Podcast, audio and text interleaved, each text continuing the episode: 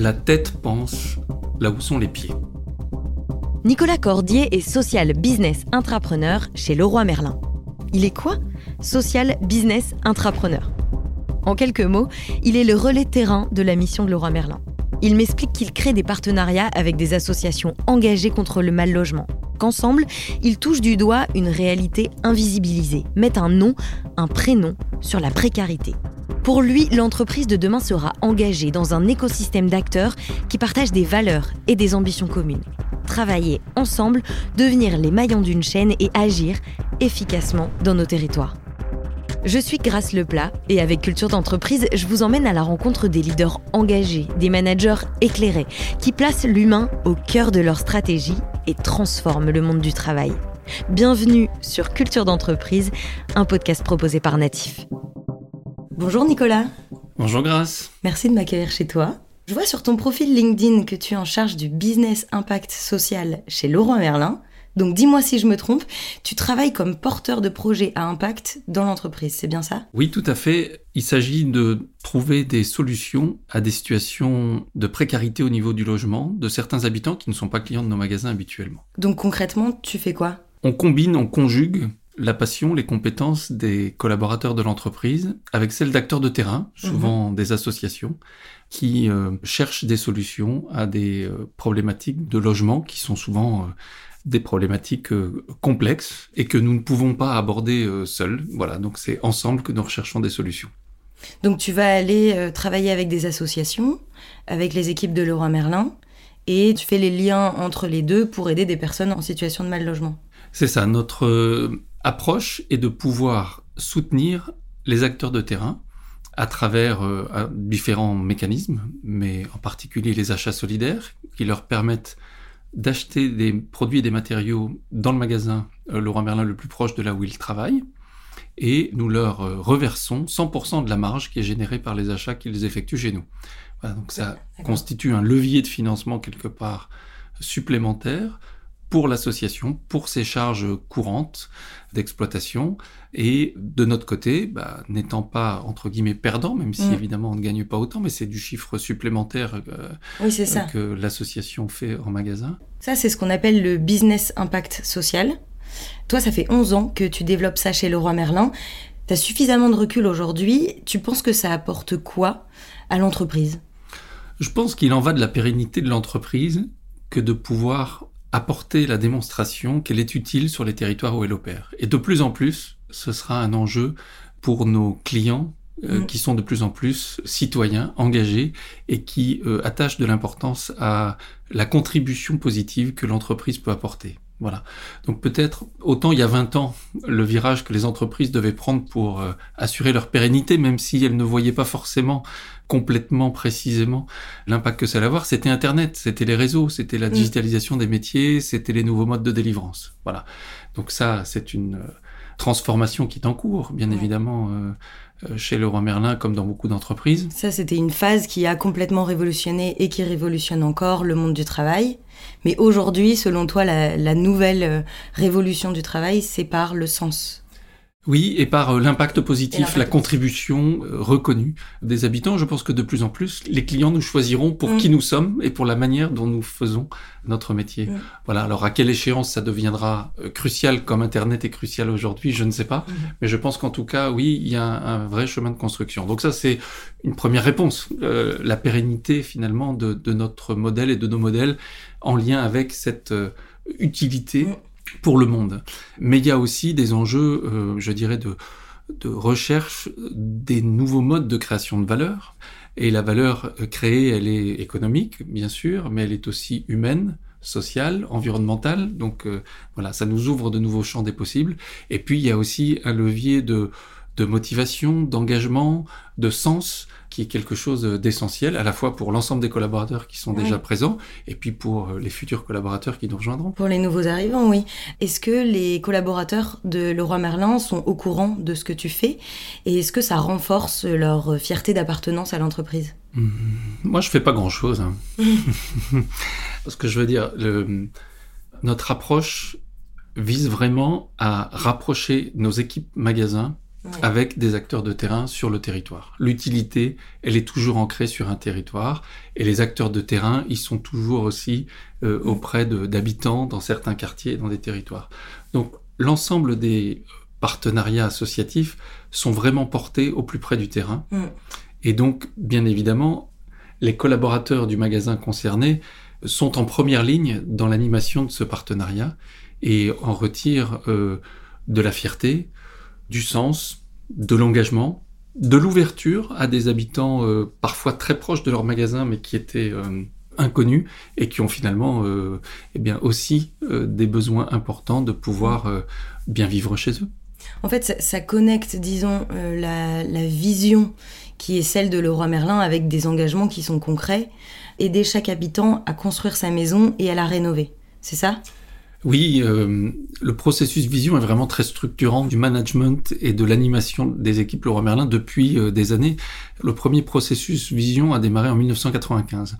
Et ce qui est, je pense, singulier dans l'approche que Leroy Merlin a choisie à ce moment-là, c'était d'écrire cette vision à 10 ans avec 100% mm. des collaborateurs. Donc il y a 11 000 collaborateurs qui ont écrit la première vision d'entreprise en 95, et puis on était 18 000 en 2005 pour reprojeter l'entreprise dix ans plus tard. On était 22 000 euh, en 2015 pour projeter l'entreprise à 2025. Et d'ailleurs, donc dans la vision actuelle à 2025, la mission qui nous rassemble, c'est construire avec tous les nouvelles façons d'habiter pour mieux vivre demain. Mm-hmm. Et sur les 36 000 affirmations qui sont ressorties des sessions euh, qui ont impliqué l'ensemble des collaborateurs, je pense qu'il y en avait 15 000 qui étaient de près ou de loin liés à un désir d'engagement humain, social, environnemental. Mm. Un besoin de, sentir que ce qu'on fait, ça a du sens et ça a un impact direct sur son environnement, que ce soit la nature ou que ce soit les habitants, le vivre ensemble en fait. Oui, tout à fait. C'est comment apporter des solutions à des habitants qui sont clients de nos magasins, mais également aux habitants qui ne sont pas clients de nos magasins. D'accord. Euh, est-ce que tu peux nous expliquer, Nicolas, comment toi, tu as découvert le social business? Alors avant de rentrer chez le roi Merlin, moi j'ai eu la chance de commencer ma vie professionnelle bien loin de la France, euh, à Santiago du Chili, où euh, j'ai contribué au développement d'un projet pionnier de microfinance, donc de banque pour les pauvres, de soutien aux micro-entrepreneurs du secteur informel de l'économie à Santiago. Donc j'ai eu la chance, je dirais, que dans cette première expérience professionnelle, impact sociétal et gestion économique d'un projet étaient intimement liés. Mm. Et je dis ça parce que souvent, les deux sont assez fortement euh, dissociés. Le social d'un côté, le business de l'autre. Donc on a la RSE dans toutes les entreprises, en gros, et euh, le business, euh, la stratégie de l'autre. Voilà, exactement.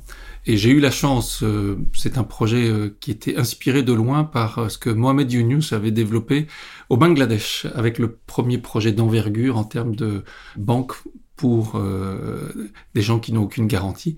Et donc, euh, en 1993, j'avais été passé un mois au Bangladesh à la rencontre de Mohamed Younous et de euh, du Grameen Bank. et Mohamed Younous a par la suite également continué à travailler sur des alliances, mm-hmm. sur des co-entreprises entre des acteurs de terrain comme lui et des grandes entreprises pour euh, justement apporter des solutions nouvelles, inédites, que ni l'un ni l'autre acteur ne pouvait apporter tout seul. Mm. Et c'est ce qu'il a dénommé le social business, dans la mesure où ce sont des projets qui ont une viabilité économique, mais qui n'enrichissent pas les actionnaires. Voilà, donc mm. tous les bénéfices sont réinvestis pour maximiser l'impact social. Et c'est finalement cette approche de social business que j'ai appliquée chez Leroy Merlin avec cette approche dans euh, nos collaborations avec les partenaires associatifs, dans lequel pour que ces projets puissent se développer durablement, dans le temps, eh bien, il faut qu'ils puissent reposer sur une viabilité mmh. économique et pas simplement sur la générosité de l'entreprise qui, par essence, est toujours limitée. Oui, c'est ce que tu dis dans euh, la politique du carnet de chèques.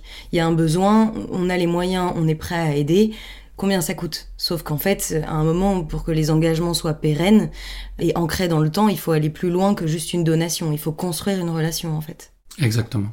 Le roi Merlin a par ailleurs une fondation d'entreprise mm. euh, qui, euh, depuis 2006, euh, accompagne et finance des projets d'adaptation de logement pour des personnes et des ménages en situation de handicap ou de vieillissement. Donc je dirais la, la partie mécénat euh, d'entreprise, elle est canalisée à travers la fondation euh, Leroy Merlin. Mais bien évidemment, les besoins sociétaux sont toujours bien plus larges que ce que les fondations d'entreprise peuvent apporter comme solution. Et donc notamment sur le terrain de, du mal logement, euh, sur le terrain de la rénovation énergétique, pour des habitants en grande précarité énergétique, c'est-à-dire qui vivent dans des logements passoires et qui n'ont pas les ressources pour payer euh, l'énergie pour mm. pouvoir avoir un logement euh, confortable, eh bien, euh, ce sont des enjeux qu'il nous faut aborder dans nos cœurs de métier et dans une logique économique qui soit équilibrée, en tout cas qui soit viable pour pouvoir se déployer à grande échelle. Et puis au-delà du manque de ressources, ce sont peut-être des personnes qui n'ont pas accès à Internet ni à l'information pour savoir qu'ils peuvent toucher des aides pour rénover leur logement en fait la problématique économique n'est pas le seul frein à la réalisation de projets. Et c'est d'ailleurs pour cela que nous avons besoin d'une coalition d'acteurs complémentaires.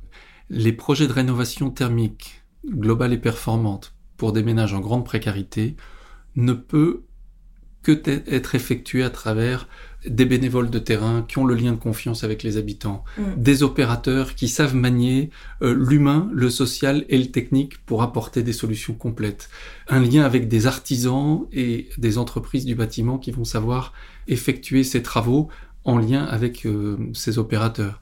Il faut pouvoir accompagner et suivre l'ensemble du processus. Et ça, bien évidemment, le roi Merlin tout seul serait incapable de le faire.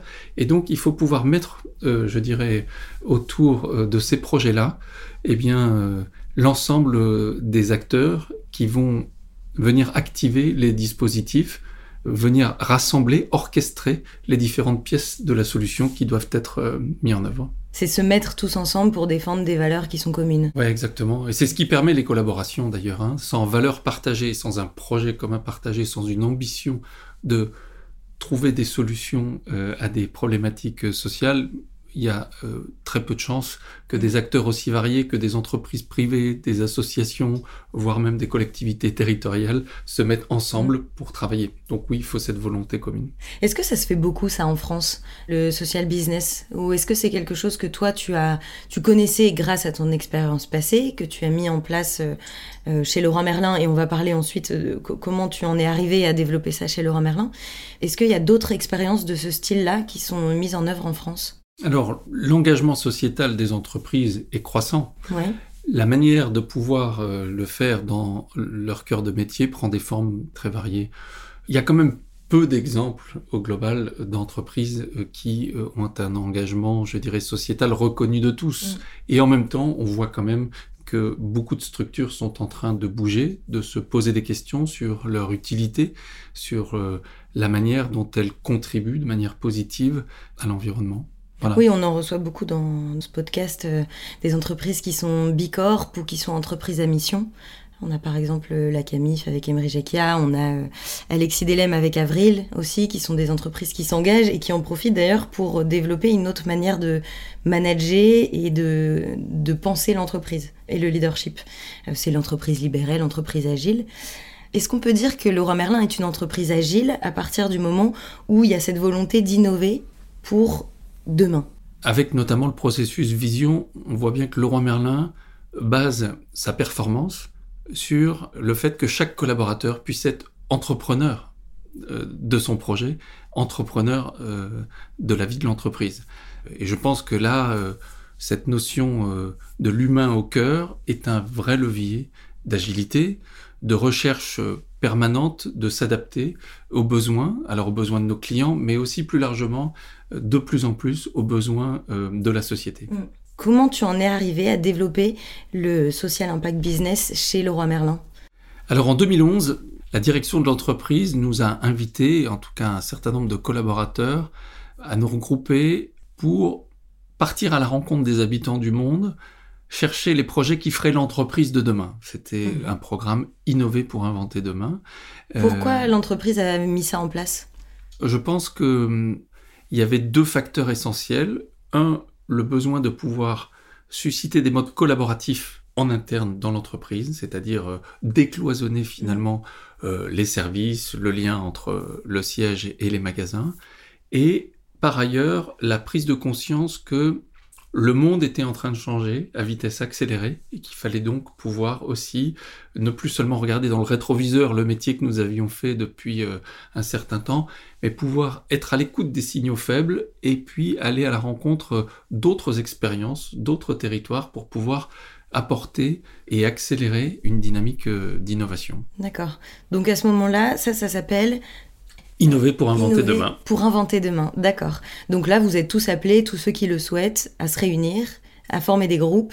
Ce qui était intéressant, c'est que ça réunissait euh, à l'époque euh, l'ensemble des chefs de produits de la centrale d'achat, l'ensemble des directeurs de magasins et puis euh, des patrons de services.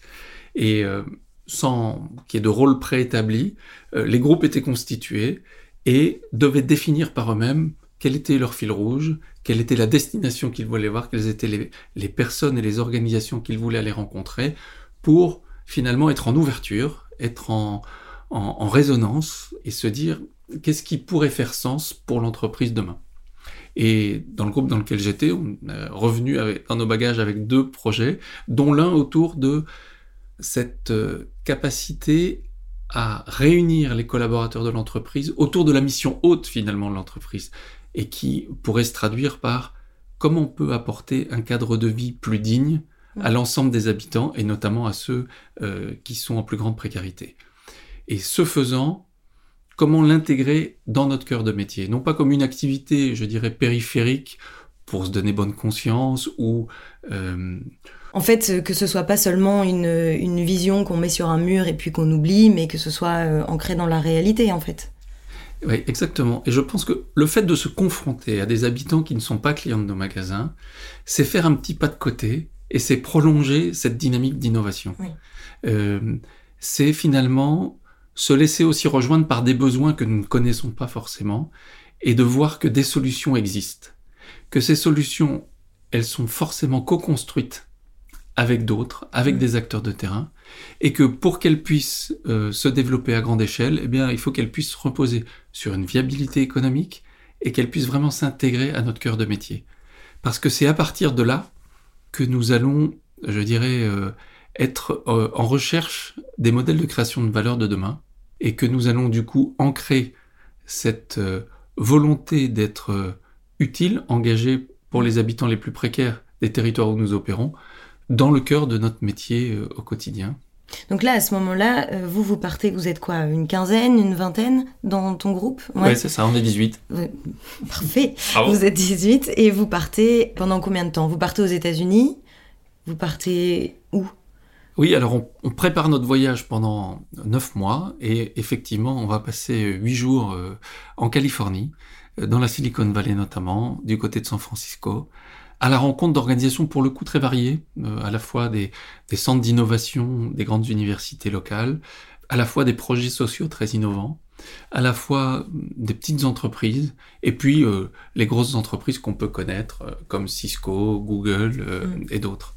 Et on a été très marqué par le fait que les frontières un peu étanches de l'entreprise qui avait encore jusqu'à présent étaient en train de s'estomper et que cette notion d'écosystème euh, d'être utile sur les territoires là où on est et de générer des collaborations avec euh, différents acteurs était en train de se développer fortement.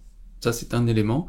Et le deuxième ingrédient fort qui nous a marqué, c'est que la vision haute des organisations que nous visitions était non seulement placardée, je dirais, sur les murs, mais, mais que c'était un, un, driver au quotidien ah du métier de chacun. Hmm. Et ça, on s'est dit, mais voilà, il faut pouvoir aussi, à travers ce que nous faisons, avoir quelque part une boussole, mm. un, drapeau planté qui vient nous dire c'est ça la destination qu'on a envie d'atteindre ensemble et qui dépasse quelque part le quotidien de nos actions pour pouvoir quelque part euh, être fier d'un engagement sociétal de grande ampleur. Et donc là, quand vous rentrez en France, du coup, vous faites un état des lieux de tout ce que vous avez vu. Comment vous vous dites, bon, bah, ok, on a appris tout ça. Aujourd'hui, pour le roi Merlin, ça peut se retranscrire de telle manière. Alors une chose, c'est d'avoir des idées, des projets, de les mettre euh, sur une, diapositive qu'on projette à l'écran. Une autre, bien évidemment, c'est de le concrétiser. Et ça, ça passe forcément par euh, des femmes et des hommes qui, dans l'entreprise, disent ce projet-là, j'y crois et j'ai envie de le développer. Mm. Voilà. Et c'est comme ça aussi que ça s'est fait. Moi. Il a fallu traduire en projet tout ce que vous aviez vu, l'écrire dans le sens de Laura Merlin, et puis faire une liste et dire ok aujourd'hui on fait quoi? Il s'agit d'aller sur le terrain, de sortir du connu. Et en ce qui nous concerne, le, projet c'était de dire apportons un habitat digne à des habitants qui ne sont pas clients de nos magasins aujourd'hui. Et du coup, un peu euh, de manière assez naturelle, ce sont des habitants que nous connaissons mal, que nous connaissons peu. Voilà. Donc la première démarche, ça a été d'aller à la rencontre de l'ensemble des acteurs du mal logement en France. D'accord. D'aller également à la rencontre d'autres entreprises qui développaient des actions de business impact social dans leur cœur de métier, donc pas sur des activités euh, charitables euh, ou de mécénat, mais, d'essayer vraiment de, modifier profondément euh, leur modèle d'affaires autour de certaines problématiques sociales. Et du coup, ce faisant, eh bien, c'est dans la rencontre systématiquement avec les besoins des personnes canalisées à travers les organisations que nous visitions que nous avons commencé à chercher les articulations avec nos métiers, mm. avec nos compétences mm. et aussi avec nos contraintes de commerçants au quotidien, toujours bien occupés euh, auprès de nos clients pour voilà réussir à ancrer dans le temps, dans la durée, euh, des partenariats avec ces acteurs associatifs de nos territoires. Et aujourd'hui, ces partenariats, ils existent dans le nord de la France, dans toute la France, dans le monde entier?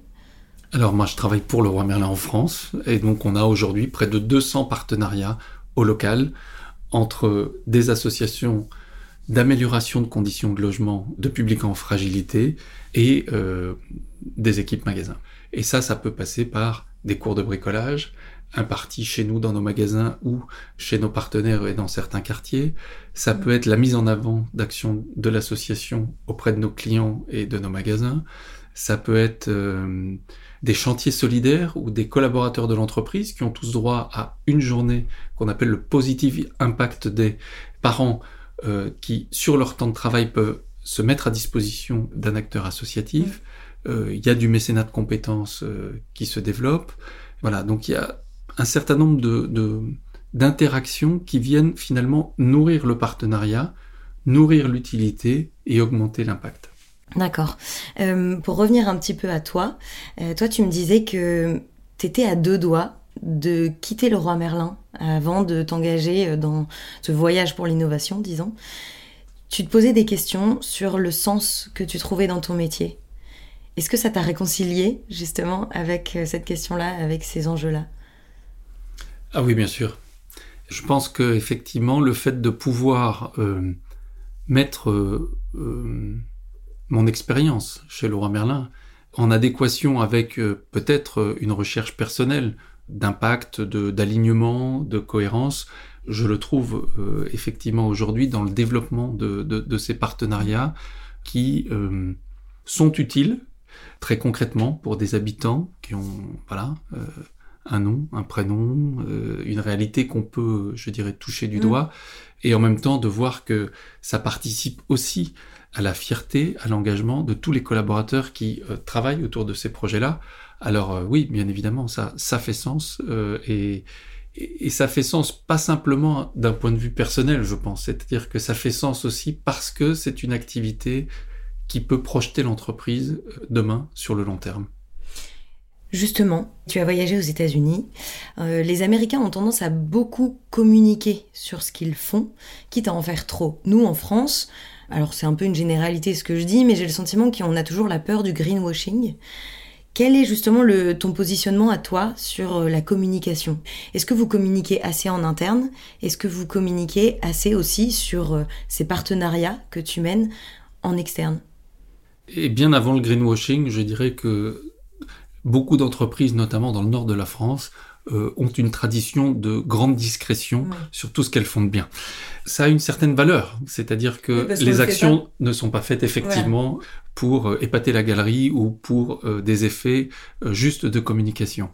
Ceci dit, je pense qu'on a un enjeu majeur effectivement à trouver la manière de communiquer de manière simple, authentique et en même temps véridique mm. des actions que nous faisons. Il y a un enjeu parce que je pense que si nos clients ne savent pas ce que nous faisons et la manière dont nous menons un certain nombre d'actions, eh bien, nous ne leur donnons pas l'occasion de nous choisir et de nous préférer. Or, je pense que demain, et on voit bien qu'il y a des évolutions dans les modes de consommation. Et puis il y a des jeunes générations qui poussent aussi mm. une exigence euh, différente vis-à-vis euh, de l'entreprise. Eh bien, euh, si nous voulons être encore un acteur et une entreprise reconnue, l'entreprise préférée des Français, eh bien, il va nous falloir aussi pouvoir dire tout ce que nous faisons avec d'autres. Il ne s'agit pas là non plus de tirer la couette, voilà, de tirer la couverture à soi, mais, mais aussi de dire seul, euh, avec nos petites forces, on va pouvoir euh, faire de grandes choses. C'est vraiment être le maillon mm. d'un écosystème qui se met au service euh, notamment des plus fragiles de la société. On arrive bientôt à la fin de ce podcast. Avant de, te demander, comme je le fais d'habitude, une citation, la citation avec laquelle tu es venu, est-ce que tu peux nous parler d'une association dont on a parlé pour le coup lorsqu'on a préparé cet épisode, euh, de l'association Lazare? Lazare, c'est un projet de colocation solidaire qui réunit des jeunes actifs et des personnes qui viennent de la rue. Et on a effectivement huit magasins en partenariat avec Lazare. Euh, ils ont des projets de développement dans d'autres villes de France, donc on aura prochainement, je pense, mhm. d'autres équipes magasins qui auront la chance de pouvoir collaborer avec euh, ce type de colocation qui se développe d'ailleurs avec d'autres euh, associations sur d'autres formes, que ce soit avec des personnes porteuses de handicap ou avec euh, d'autres types de fragilité. Et je pense qu'il y a là une nouvelle façon d'habiter qui préfigure certainement une manière de faire société mm. différente qui est tout à fait intéressante. le vivre ensemble. Il y a une autre association que je trouverais intéressante de, mentionner. Il y a un collectif très intéressant qui est mis en place autour de la rénovation énergétique euh, pour les ménages les plus précaires qui s'appelle Stop à l'exclusion énergétique, qui regroupe mmh. aujourd'hui une soixantaine d'acteurs, entreprises privées, associations caritatives, associations qui sont opérateurs de ces chantiers, et puis des collectivités territoriales. Vraiment, du coup, euh, euh, des acteurs variés, mais qui se mettent autour d'une ambition forte et partagée, celui euh, d'éradiquer l'exclusion énergétique à horizon 2030 en France. Ça demande bien évidemment une grande concertation, mm. euh, un engagement de tous, mais on se rend compte que sur une ambition comme celle-là, il faut vraiment mm. réunir l'ensemble des acteurs pour pouvoir développer notamment, à partir de 2023, des territoires zéro exclusion énergétique de pouvoir développer, et avec euh, des équipes Leroy Merlin, on a initié le développement d'une fresque de la précarité énergétique pour pouvoir en, euh, référence à la, à la, fresque du climat, c'est ça? Exactement, en écho à ces ateliers participatifs mm. qui permettent finalement assez simplement de comprendre des enjeux qui peuvent paraître complexes mm. et de pouvoir euh, s'approprier euh, à la fois le, diagnostic, le, pourquoi, les causes des, problématiques, mais aussi les conséquences et les solutions qui existent pour pouvoir apporter une solution durable, pérenne à des habitants euh, en grande fragilité. D'accord. Très intéressant, je connaissais pas. En fait, c'est vrai que toi, dans ton métier, tu dois toujours garder l'œil ouvert sur les, les, nouvelles associations, organisations qui se mettent en place partout en France, en fait, pour, euh, bah, pour travailler avec elle. Oui, il faut pouvoir découvrir quels sont les écosystèmes innovants euh, qui partagent un certain nombre de valeurs, un certain nombre d'ambitions. Et euh, je pense qu'un des enjeux majeurs dans les années à venir, ça va être de pouvoir apprendre à travailler entre acteurs qui, historiquement, avaient peu mm. de de terrain de jeu commun. Mm. C'est très intéressant. Merci beaucoup Nicolas. Euh, bon, grâce à toi, on a découvert le, business impact social. C'est hyper intéressant et inspirant de, voir à quel point toi, tu bah, tu t'es posé des questions et tu as décidé d'agir dans ton entreprise pour, euh, pour qu'elle soit en, cohérence au final avec euh, tes valeurs et ta vision. Pour terminer, je t'ai demandé de venir avec une citation. Tu as choisi laquelle? Alors je, je vais traduire les propos d'un sociologue chilien, mais que je trouve très intéressante la tête pense là où sont les pieds. La tête pense là où sont les pieds. Et donc ça, ça veut dire que c'est vraiment une invitation à aller sur le terrain, à faire les pas de côté, à se confronter à des réalités que nous ne connaissons pas, à aller notamment sur le terrain de la précarité au niveau du mmh. logement, pour mmh. faire écho à, ce dont on disait, et parce que c'est là qu'on va penser différemment les choses pour mmh. pouvoir euh, apporter une contribution nouvelle et en même temps euh, très utile à ses habitants.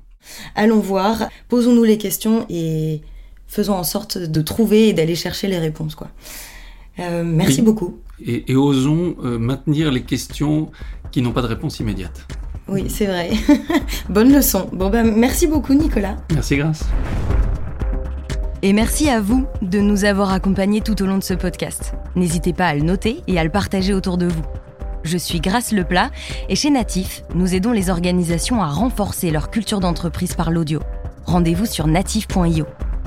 Quant à moi, je vous donne rendez-vous dans 15 jours.